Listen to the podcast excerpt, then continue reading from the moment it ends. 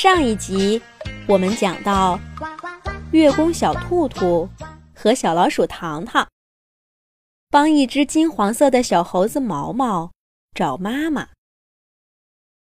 他们先找到了金丝猴，却发现长着金黄色毛发的金丝猴并不是毛毛的家人，而毛毛也说了，他的爸爸妈妈长着灰黑色的毛。于是兔兔和糖糖又告别了金丝猴，去山脚下的树林里找猕猴。猕猴的家很好找，兔兔和糖糖刚刚来到山脚下，就看见了一大群在地上捡果子吃的棕色猴子，有的猴子背上还背着小猴子。这些小猴子的颜色跟他们的妈妈一模一样，没有一只是像毛毛这样的金黄色。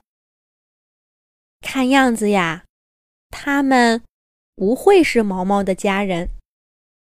不过啊，按照金丝猴的说法，这些猕猴消息很灵通，说不定能知道毛毛家族的消息。这一次，兔兔不再大喊大叫了。他走到一位背着孩子的年轻猴子面前，轻声说道：“你好，我是月宫小兔兔。这位是我的好朋友小老鼠糖糖。请问你们是猕猴吗？”年轻的猴子抬起头，露出一张粉嘟嘟的脸。他激动地说：“哇，你们就是拍摄《动物西游》节目的那两位动物神仙吧？你们是不是来给我们猕猴拍节目的呀？”还没等小兔兔回答，这位年轻的猕猴妈妈就冲着伙伴们大声喊道：“大家快过来！拍摄《动物西游》的月宫小兔兔和小老鼠糖糖来了，给我们猕猴拍节目来了！”话音刚落，所有的猕猴都放下了手里的食物，把兔兔和糖糖围在了中间，七嘴八舌地问起了各种问题。兔兔和糖糖都回答不过来了。糖糖紧紧地拉着小猴子毛毛，生怕这种混乱的场面再把它给挤丢了。兔兔好不容易找到一块高高的石头，站上去挥着爪爪说道：“大家安静一下，大家安静一下，听我说，我和糖糖一定会找机会给咱们猕猴拍一期节目。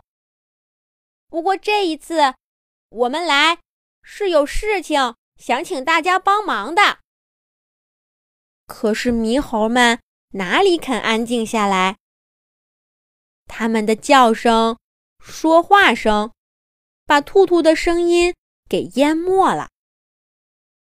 最后兔兔从糖糖那儿拿过了一颗魔法草莓糖，放在自己的嘴里，把声音放大了好几倍，才终于让猕猴们安静下来了。兔兔把毛毛也拉上了大石头，继续说道：“这位小猴子叫毛毛，他不小心跟妈妈走散了。我们呢，想帮他找到妈妈，可是却不知道他的妈妈是谁，住在哪里。我们听说咱们猕猴是猴子家族最见多识广的，就想问问大家，能不能给我们提供点线索？谢谢大家了。”猕猴们上上下下地打量起兔兔身边瘦小的毛毛来，他们都夸毛毛长得好看。还有几位年轻的猕猴妈妈说毛毛离开家这么久，一定饿坏了，抢着要给毛毛喂奶。小猴子们也都想跟毛毛做游戏，可是谁都说不上毛毛的妈妈究竟是谁，因为大家都没见过金黄色的猴宝宝。最后，大家请来了家族里年纪最大的朱迪奶奶。朱迪奶奶眯着眼睛，反复看着毛毛金黄色的毛发，好像想起了什么，又好像什么都不知道。就在这时，一阵风吹过，树上掉下了一颗挂着绿叶的小果子。一只小猕猴快步走过去，捡起了果子。它看看果子，又看看毛毛，伸着爪爪把果子递了过去。谁知道接过果子的毛毛把红果子往地上一丢，反而津津有味地吃起上面的绿叶子来。所有的猕猴都觉得很奇怪，只有朱迪奶奶眼睛一亮。她晃晃悠悠地走到毛毛面前，问道：“孩子，你为什么不吃果子，却吃着干巴巴的叶子呢？”毛毛一边吃，一边眨巴眨巴眼睛说道：“为什么要吃果子呢？叶子多好吃，在家的时候，爸爸妈妈每天都吃好多叶子，有时候还给我吃，这个叶子真好吃。”朱迪奶奶点点头，缓缓地说道：“我想起来了，这孩子是一只叶猴。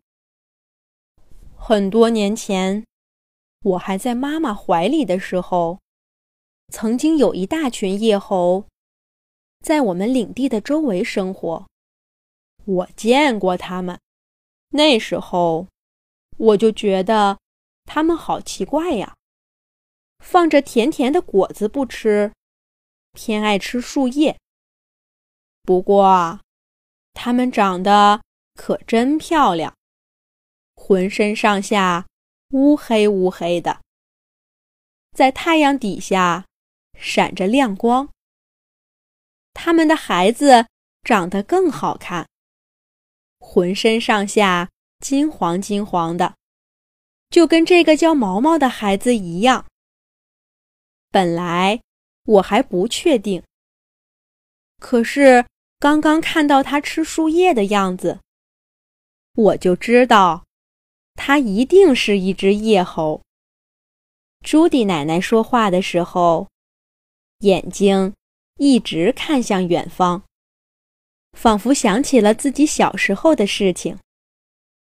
过了好一会儿，她才回过神来，问兔兔和糖糖：“两位神仙朋友，你们是从哪里找到这个孩子的？我已经有好多年没见过叶猴了，听说他们早就搬走了。”兔兔耷拉着长耳朵，有点不好意思地说道：“那个，我也不记得了。我一看到毛毛，就以为他一定是金丝猴的孩子，什么都没想，就把他们带到这里了。现在我也想不起来是在哪儿找到的他了。”糖糖也说：“朱迪奶奶，您知不知道后来叶猴搬去哪里了呢？我们可以去找找看。”朱迪奶奶笑着说：“年轻的时候，做事情难免着急些。我当年听一只小叶猴说过，东南边的山林里有他们最爱吃的树叶，你们不如去那儿碰碰运气吧。有你们帮忙，这个小家伙一定能找到妈妈的。好了，这下兔兔和糖糖终于知道毛毛是一只小叶猴了。那接下来他们能帮毛毛顺利地找到妈妈吗？让我们下一集再接着讲。